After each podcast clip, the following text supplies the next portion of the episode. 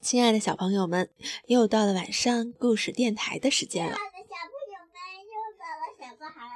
我们还是接着我们上次的大盗贼霍森布鲁斯老爷的故事继续吧。上次我们说到了卡斯帕尔和佐佩尔决定帮助警察抓住抢走奶奶咖啡沫的大盗贼霍森布鲁斯，所以呀，他们要做出一些很危险的事情，所以奶奶有点担心。不过，卡斯帕尔和佐佩尔的决心已下，不再改变。他们无论如何都要抓住大盗霍森布鲁斯，把抢走的咖啡沫重新交还到奶奶手里。遗憾的是，他们对霍斯布鲁斯的行踪一无所知。我们一定会找到他的，卡斯帕尔说。他们俩绞尽脑汁地想到星期天的中午。卡斯帕尔忽然笑出声来。有有有什么好笑的？索佩尔问道。“我有办法了。”“什么办法？”“等一会儿你就明白了。”卡斯帕尔和索佩尔从奶奶的地窖里找到了一个空土豆箱子，把它搬到院子里。他们挥动铲子，在箱子里装满了白白的细沙子。现在呢，把箱子盖起来。他们在土。豆箱子盖上加上了盖子，卡斯帕尔拿来了十几颗钉子和一把锤子。佐佩尔把箱子盖钉起来，钉得结实些。佐佩尔点头同意，马上干起活来。他第一锤就敲到了大拇指上，见鬼！再来一下，还是在大拇指上，真疼啊！他咬紧牙关，勇敢地继续敲下去，就像……正在参加一场国家级的订土豆箱子考试似的。这时，卡斯帕尔从储藏室找出一支粗粗的画笔，又在一个盆里调上了红颜料。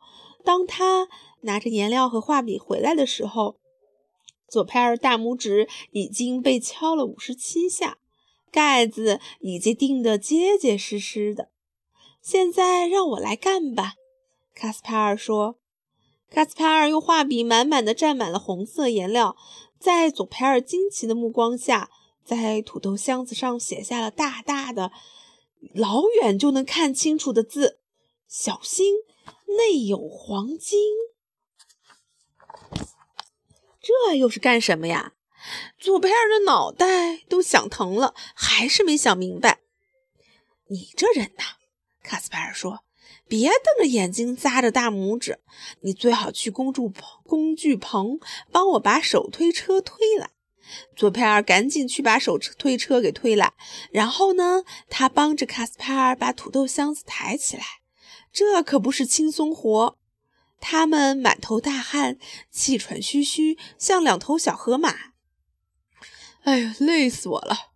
佐佩尔叹气道：“今天可是星期天啊。”奶奶因为心爱的咖啡沫被抢走了，她伤心的忘了烤蛋糕。今天不但吃不上李子蛋糕，还得干这么重的活。于是他们把箱子抬上了手推车。现在呢？佐佩尔问。好戏还在后头呢。卡斯帕尔从裤子口袋里摸出一把锥子，在箱子底下钻了一个小洞。锥子一拔掉，细白的沙子就一点点的落下来，这就好了。卡斯帕尔心满意足地说：“大功告成。”卡斯帕尔用一把小刀把一根火柴棒削得尖尖的，把刚钻出的小洞给堵上。佐贝尔一边摇头一边看着卡斯帕尔。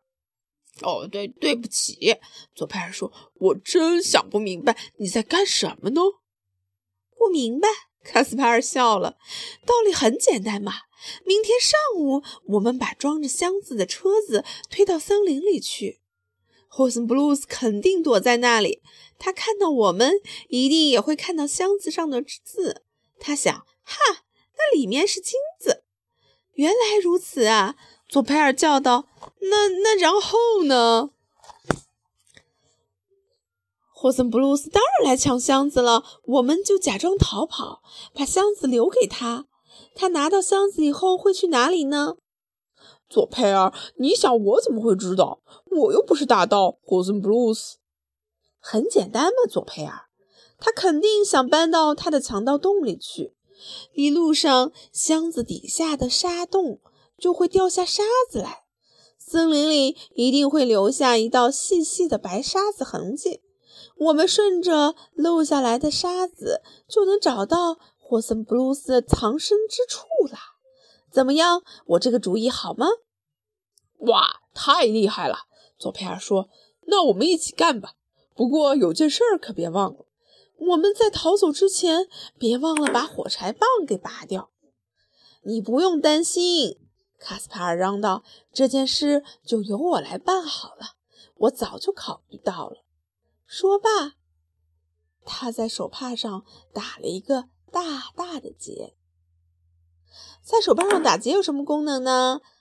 它其实是很有用的哟，它能提醒人不要把重要的事情忘记。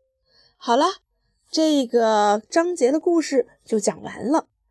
我们的卡斯佩尔和佐佩尔真的能通过这个办法找到霍森布鲁斯，抢回他属于他们的咖啡沫吗？且听下回分解。小朋友们晚安啦。